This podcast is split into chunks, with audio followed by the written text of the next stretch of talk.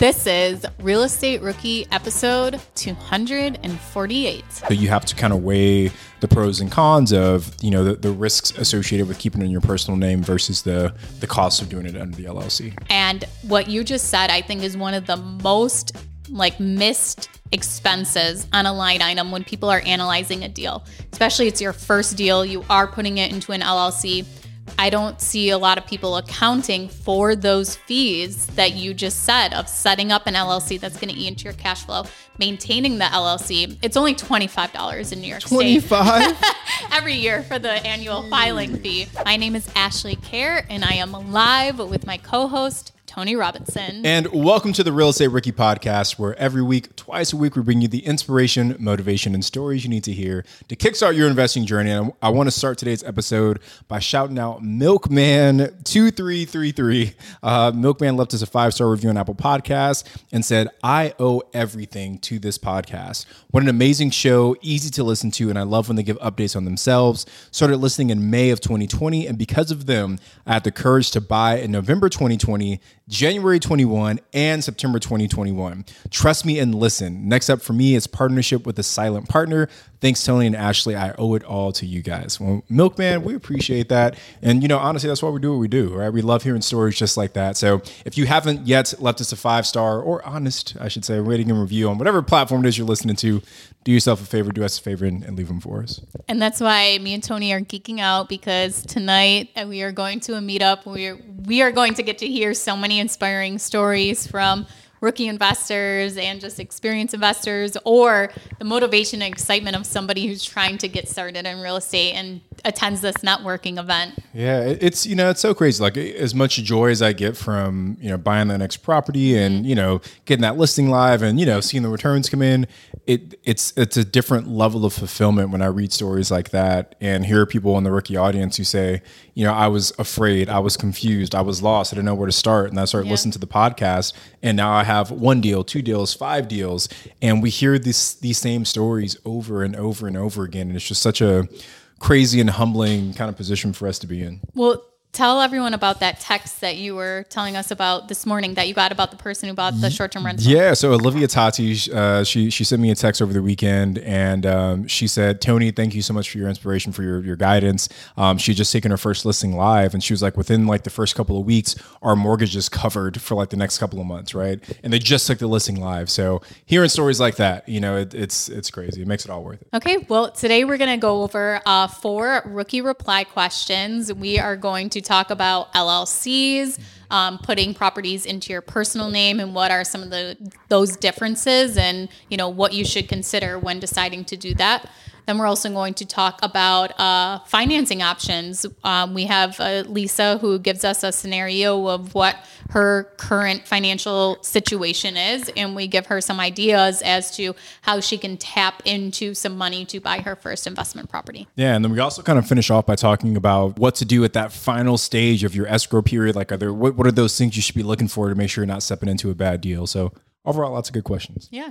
Remember when you had to pay to get a lead's phone number? It was like the dark ages until Deal Machine made skip tracing a thing of the past. Now, with your Deal Machine plan, you'll get unlimited access to phone numbers and contact information for no extra cost. That's right, get high quality, reliable information trusted by leading financial institutions, all fully compliant with the federal Do Not Call list. Explore over 150 data points, including age, gender, marital status, occupation, and a ton more. Trust me, this is the data you need for off market deals. With new filters, people flags, and color coded phone numbers, lead management just got a ton easier. Ready to step up your investing game? Sign up for a Deal Machine plan today and gain immediate access to this unlimited treasure trove of contact information and phone numbers. Just head to dealmachine.com/bp. Transform your lead generation and deal making strategies with Deal Machine. Sign up today and start exploring the unlimited possibilities at dealmachine.com/bp.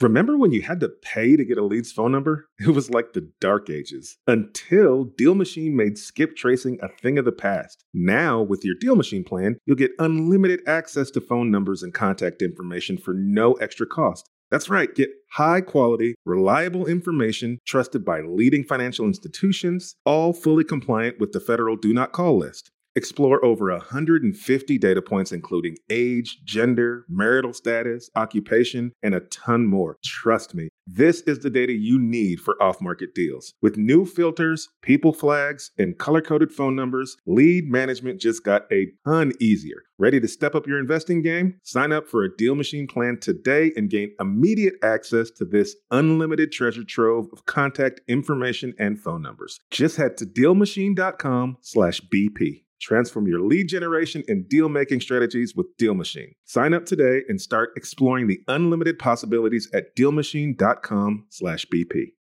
This show is sponsored by Airbnb. Did you know that I turned one of my first homes into an Airbnb? It's true. And it even helped me get the extra income I needed to launch my real estate career. So if you want to try your hand at making even more income with your property, Airbnb is the place to be. Your home might be worth more than you think. Find out how much at airbnb.com/slash host. All right, so let's get into our first question, which comes from Evan Yan. And Evan's question is What are the best questions to ask a seller during the final walkthrough? Uh, so I can kind of share my experience first. I don't think I've even really seen most of the sellers that I bought my properties from. Um, I'm typically not there during the inspections. Um, if it's a rehab, I, I, typically will walk with my my re, with, with like my crew. Um, but if it's just like a typical property that we're buying, it's short term rental. I'm almost never there as a during the property inspection, so I don't really ask the seller any questions.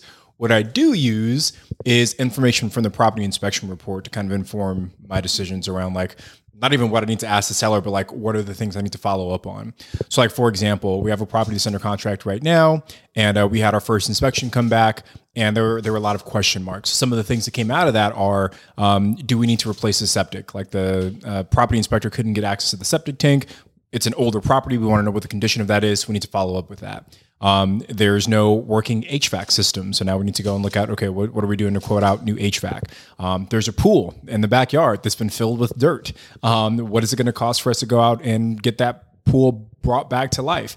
Um, so I think the property inspection, honestly, is going to give you a lot of the questions that you need to ask yourself when it comes to purchasing this property. What do you think, Ash? Yeah, and to kind of get technical, when I hear the word final walkthrough, mm-hmm. I think of you're about you're ready to close the next day and you're doing one final walkthrough of the property. So I don't know if that's what they mean or just any kind of walkthrough of the property after you've gotten it under contract. But mm-hmm. I typically don't see a lot of the sellers either doing mm-hmm. those processes, even if I am going to the property myself, a lot of times the sellers aren't there. So if it's an off market deal, it most likely is the seller taking you through the property again.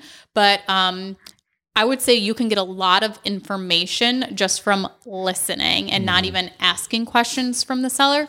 But everything they say, anyways, make sure you're verifying that information too. So, just some typical things that you can ask about the property. If you did do an inspection what are you know ask them about these issues these problems that came up. If they have any more information about it um, are there any things any kind of um, routine maintenance that they currently do on the property that you should be aware of? And then um, just maybe the history of the property mm-hmm. too finding out things like that. But as far as if it's the final walkthrough it's the day before closing um, I don't see a lot of questions that you could ask because you're already forced to close yeah, you're, you're, pretty anyways. close. um, one thing I will add is sometimes you do get value by talking to the tenants.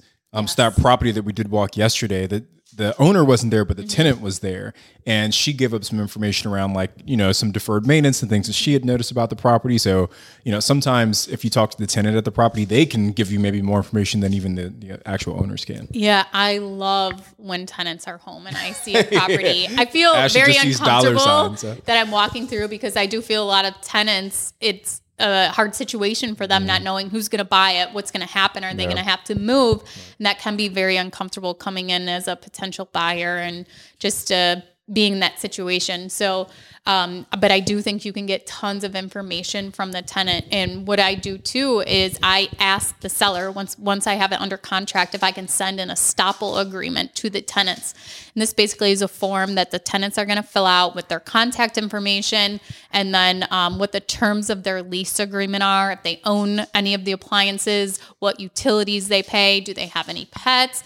Just all the information about them that would typically be on a rental application or be in their lease agreement. And then I also compare that to either what the owner, the seller had said, or what is in the lease agreement.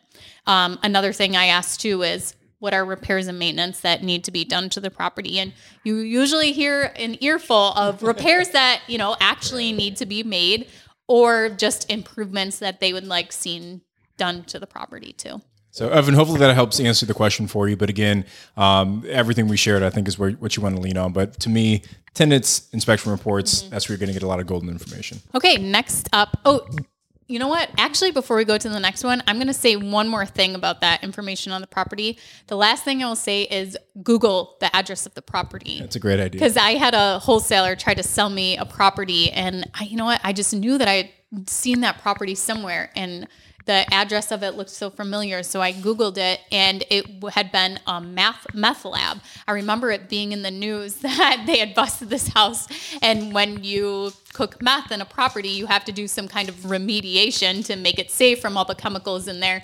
So just Googling a property's address can give you information on the property too. Yeah, just like imagine like going to list that property for rent and like you, you throw, you know, one, two, three Main Street and then potential tenants type in one, two, three Main Street and the first thing that pops up is like meth house. Yeah. Um, you'd want to A, know about that before the tenants and B, be able to Mm-hmm. say like, I know we took care of it. Here's what we did. It's, you know, it's like brand new X, Y, Right. Z. And it was a wholesaler trying to sell it. So the fact the wholesaler hadn't even Googled the address and was trying to, you know, sell the property to somebody else, um, he did not know anything about that. And I don't think he was ever able to get rid of that property. Property. probably fell out of contract. yeah.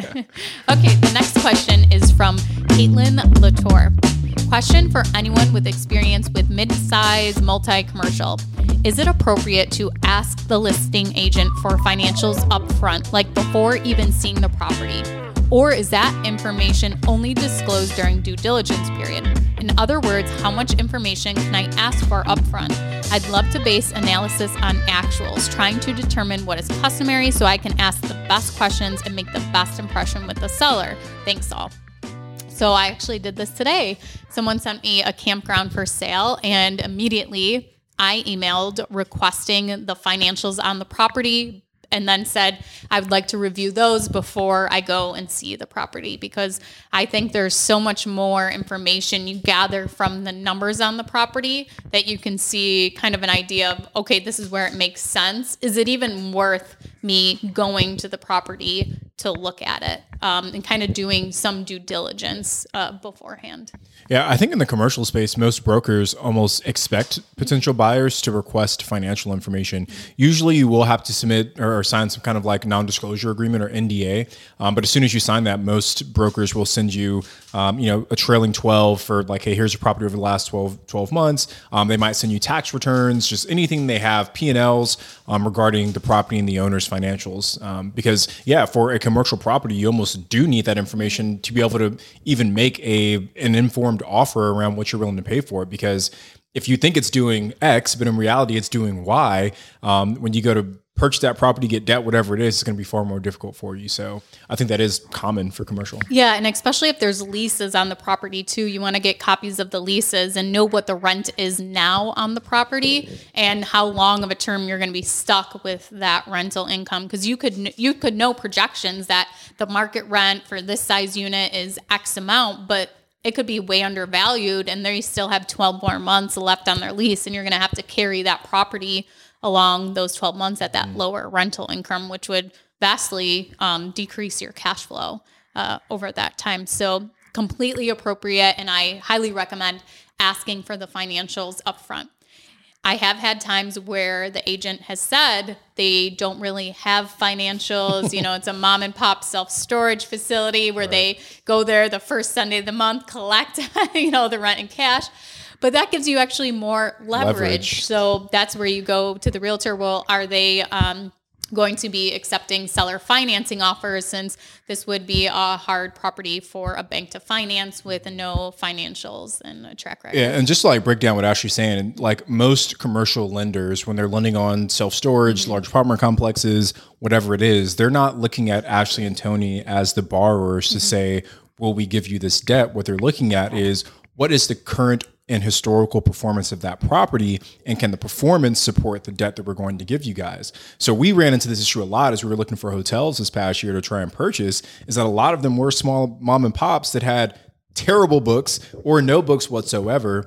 And because of that, most banks weren't willing to lend on those properties. Banks want to see stabilized assets. But to your point, it did give us leverage because we got multiple seller financed offers um, that sellers were willing to entertain because they knew that that was the only way they were going to sell that property. So yeah, to kind of end that out is to it's completely appropriate to ask for those kind of things. Um, the as much as you, information as you want before you're even under contract if that's what you need to run your numbers because you don't want to be stuck estimating something that you could verify before you make that offer. This show is sponsored by Airbnb. Did you know that a long time ago, before I ever started my real estate business, I turned one of my first primary residences into an Airbnb? And that's the extra income that I needed from Airbnb that gave me the confidence to go out and work for myself and eventually quit my nine to five job. And now I have dozens of Airbnbs all over the country. I've even partnered up with the old David Greene on a recent property in Scottsdale to take our portfolio to the next level. And of course, we host it on Airbnb. But you don't need to be a full time real estate investor to start on Airbnb. As a matter of fact, I was self managing 10 properties while working my nine to five job, so I know anybody can do it. Think about it this way you're looking for extra income and going on a vacation. Wouldn't it be great to rent out your space and let your property pay for itself while you're gone? I did this one time. I pitched my wife and my roommate, because we were house hacking, on the idea of renting out our home, and it paid for all of our expenses on a trip to Mexico City. So go and give it a try. It might just change your life, just like it did mine. And I really do mean that. Your home might be worth more than you think. Find out how much at airbnb.com/slash host. You're trying to close on your next rental, so why is your insurance company dragging its feet? With long lead times and never ending paper forms, it's no wonder it takes forever to finally get a policy. Modern investors deserve better. They deserve steadily.com. At steadily.com, you'll get fast, affordable landlord insurance available online 24 7 in just a few clicks. You can even get next day coverage, which takes just minutes, by the way, to obtain. And you can do it all from your phone. Steadily was founded by landlords who created insurance products tailored to the unique needs of this industry. It's their sole focus, and that's why landlords nationwide consistently rate them 4.8 out of 5 stars. So whether you've got a single family, short term, or multifamily portfolio, steadily.com can secure the best coverage at the best price to protect your properties. Discover how Steadily can save you both time and money on your rental property insurance. Visit steadily.com for a commitment free quote tailored to your needs today. When Bigger Pockets started podcasting, no one thought we needed a store, but then books, so many books, best selling books, rookie books, partnership books. We needed the best real estate bookstore ever, so we chose Shopify. Shopify is the global commerce platform that helps you sell at every stage of your business. From the launch stage to the first order stage to the did we just sell out the whole store stage? Shopify is there to help you grow. Whether you're selling real estate books or retro clothing, Shopify's platform helps you sell everywhere, online or in person. Now, speaking of online, did you know Shopify has the internet's best converting checkout, up to 36% better than other leading commerce platforms? And no matter how big you grow, Shopify gives you everything you need to take control of your business. And that's why we chose Shopify for the Bigger Pockets bookstore. So sign up for a $1 per month trial at shopify.com slash BP rookie, all lowercase. Again, go to shopify.com slash BP rookie now to grow your business no matter what stage you're in. Shopify.com slash BP rookie.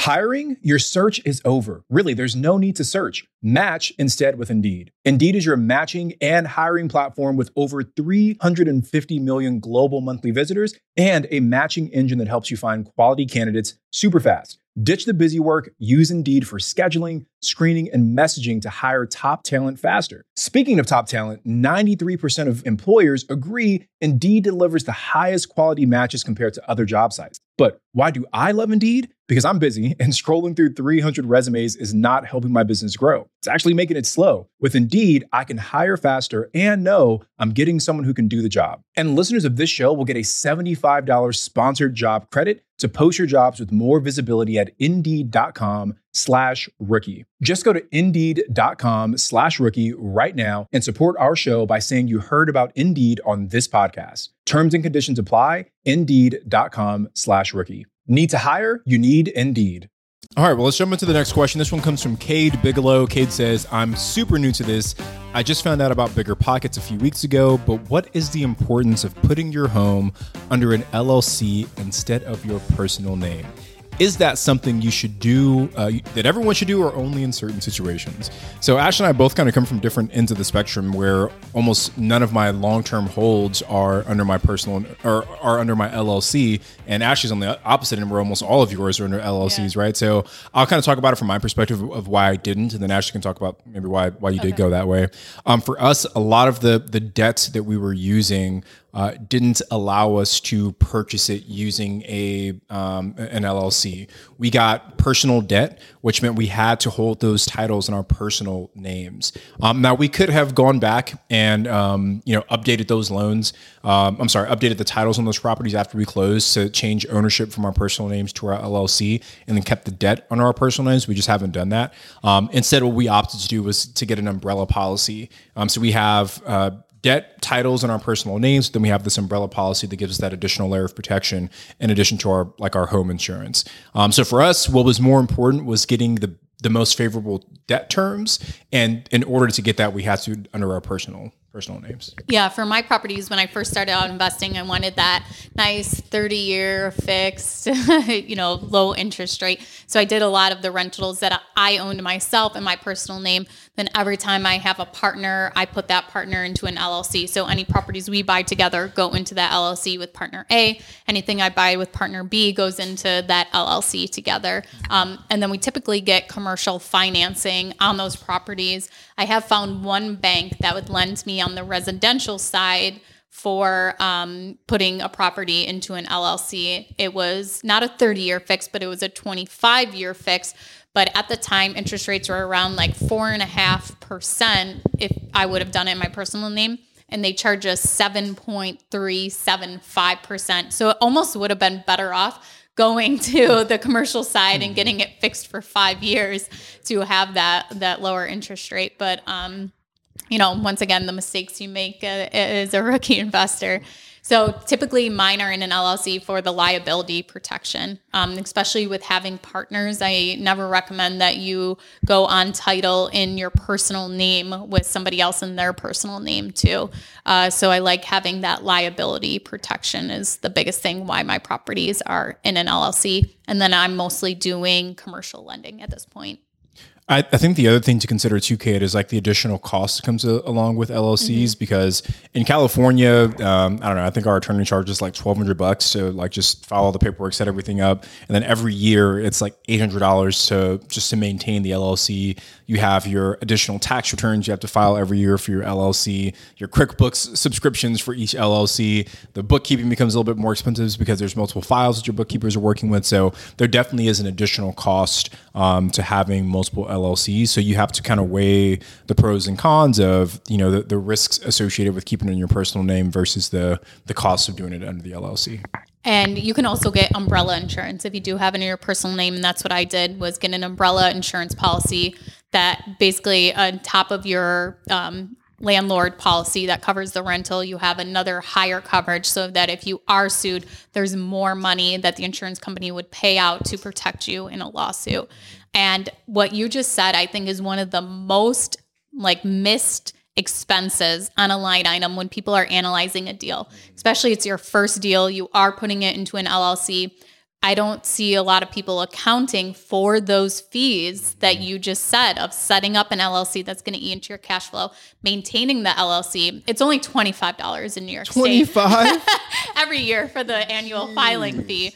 But 800 in California. It's about $800 to start it, yeah. the the LLC with total fees, but with um to do the every year it's only $25 wow. per an LLC.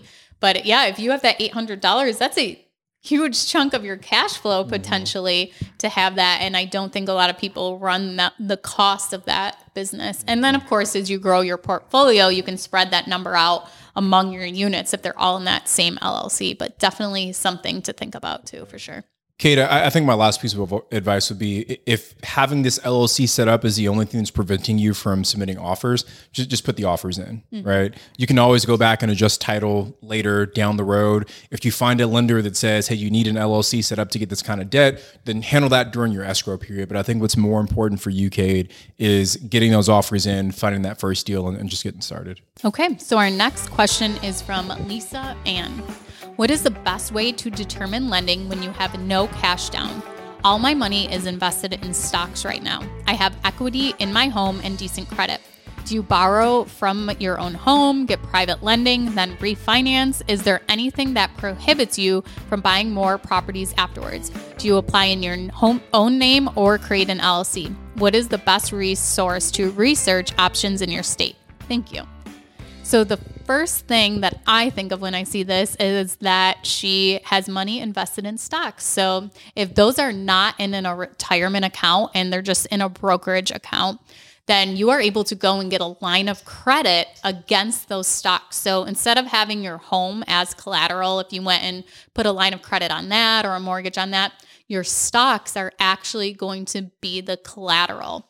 So there are limits like you have to have at least over a hundred thousand dollars in value i believe and it probably differs on you know what bank you go with to do this but there are limitations on it. But it's usually a very low interest rate because your collateral is so liquid where if you do not repay your debt the bank isn't foreclosing on a property and then having to resell it. They're basically just cashing out your stocks and taking that money and running. So there's a lot less risk for them. And that way you're getting a better interest rate. So I would say that would be your first option is getting a line of credit against your stocks. Um, people, you may have heard people do this with their 401k where they get, a, um, they take a loan from their 401k. The difference is when you're doing the line of credit against your stocks is your stocks are still invested. You're not touching them. So you still have, you know, that kind of separate income accumulating over there and you're not pulling it out. Where when you take a loan from your 401k, you're actually drawing the money out of the stock market to borrow from it and then you're repaying it back. Good side, you're paying yourself back the interest and putting it back into your 401k, but you're losing that investment strategy. And I always love to diversify. Yeah, it's two really great points, Ashley. On the on the line of credit side, um, you, are exactly right. Like I have a line of credit with E Trade, and we use that to fund some of our real estate stuff. And um, like literally, like if you're like even even as the market fluctuates right? Like if they see that your your stock portfolio starts to decrease to a certain level they won't even ask you. They'll just sell your stocks and they'll recoup whatever funds they need. So that that is one of the not risks but you know it's really how the bank mitigates their risk when they're lending this money to you. But like you said the interest rates are so incredibly low on that stuff. Mm-hmm. it's almost like free money. Um, and we use that to fund i think two of our initial deals when we were out in uh, out in louisiana. And the 401k piece yeah, it sucks that you're pulling your money out and you're not gaining on that, but it is also better than taking those penalties and like just pulling that cash yeah. out. So a lot of times when people ask me like, "Hey, should I cash on my 401k?" I was like, I mean, it's an option, but if you can get a loan, you know, even if you can't access all of that capital, maybe if it's some of that mm-hmm. capital, at least you're not paying those penalties on pulling that money out, and you're paying yourself back, so it's still going to grow. And then the next question is um, Is there anything that prohibits you from buying more properties afterwards? So, she had kind of talked about, you know, if she did this line of credit. Um, so the only thing that would happen is, depending what path she chooses, whether it's refinancing or primary, is that your debt to income would be affected because you have now taken out a, a loan on the property and you now have that debt repayment so that would affect your debt to income. So you would just have to look at what would that repayment amount be? What is your income? And would you stay under the bank's requirement the threshold? Do you know off the top of your head what the requirement is right now for a dti for most banks? No i haven't applied for a loan in a little while so yeah not, me either. Just on sure. the commercial side but they don't they don't ask. Yeah. Um, the, the only other thing that I'd, I'd add there too, right, when we're thinking about like, you know, kind of how to set this up. You're, talking about lines of credit, uh, Lisa, and and in my mind, I think the best way to leverage a line of credit is if you're doing some kind of BRRRR. So if you're buying a, a distressed property, you're rehabbing it, and then you're refinancing to input some kind of long-term fixed debt. Um, because, like, say that you say that you do this with just like a, a traditional line of credit, and you go out and you buy a turnkey property. Now your capital that you invested into that turnkey deal is essentially stuck in that property for who knows how long. And most lines of credit aren't infinitely open, right? Okay. Um, so that at some point you have to pay them back, and it could just get into your cash flows way. So in my mind, the ideal way to do it is you take your your line of credit or or whatever it is you're doing, use that to buy a distressed asset, rehab it, fix it up, put in some long term fixed debt, repay yourself, and then pay down that line of credit, and now you can recycle that line over and over again. Yeah, I just looked it up. I, according to Google, the um, on average lenders like to see a forty three percent debt to income or less. Yeah. So that means that say you make a thousand bucks a month, your debt obligation should be four hundred and thirty dollars or less. So if you're at four thirty one or higher, that's where banks start to have some some concern. Okay. And then we kind of already touched on this. Do you apply in your home name or create an LLC on the last question? Mm-hmm. Um, so I'd refer back to that one and see which one kind of fits for you. Yeah. Um, and then what is the best resource to research options in your state? So I think all of the questions that were asked can kind of be general over every state, yeah. that there's not really state specific on types of ways or which strategy you should go to pull money out of your brokerage or your investments. I think the last thing, and Lisa didn't even really ask this, but if you find a killer deal, uh, Lisa, and say you don't have the capital to take it down, and maybe some of these more creative uh, options aren't working for you, then find a partner, mm-hmm. right? And that's what Ashley and I did when we have we found these amazing deals at the beginning of our real estate deals. We didn't have the capital to take it down. We found a partner. Yeah. Um, so look for someone in your network that maybe has an interest in investing in real estate, but doesn't have the time, desire, or ability to do it themselves, but they have the capital. Okay. Well, you guys, thank you so much for listening to this week's Rookie Reply. I'm Ashley at Wealth from Rentals, and he's Tony at Tony J. Robinson. Make sure you guys check us out on YouTube and subscribe to the Real Estate Rookie and leave us a review on your favorite podcast platform. We'll be back on Wednesday with a guest.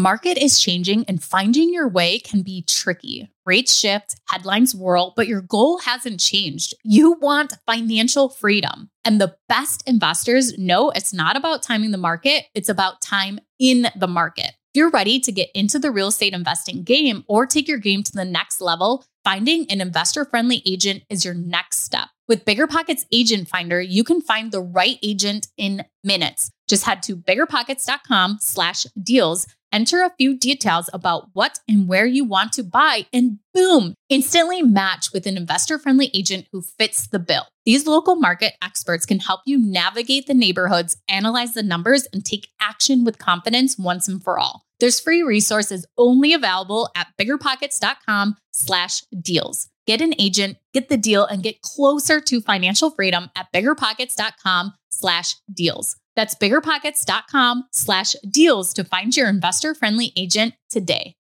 The content of this podcast is for informational purposes only. Past performance is not indicative of future results, and all host and participant opinions are their own. Investment in any asset, real estate included, involves risk. Use your best judgment and consult with qualified advisors before investing. Only risk capital you can afford to lose. Bigger Pockets LLC disclaims all liability for direct, indirect, consequential, or other damages arising from reliance upon information presented in this podcast.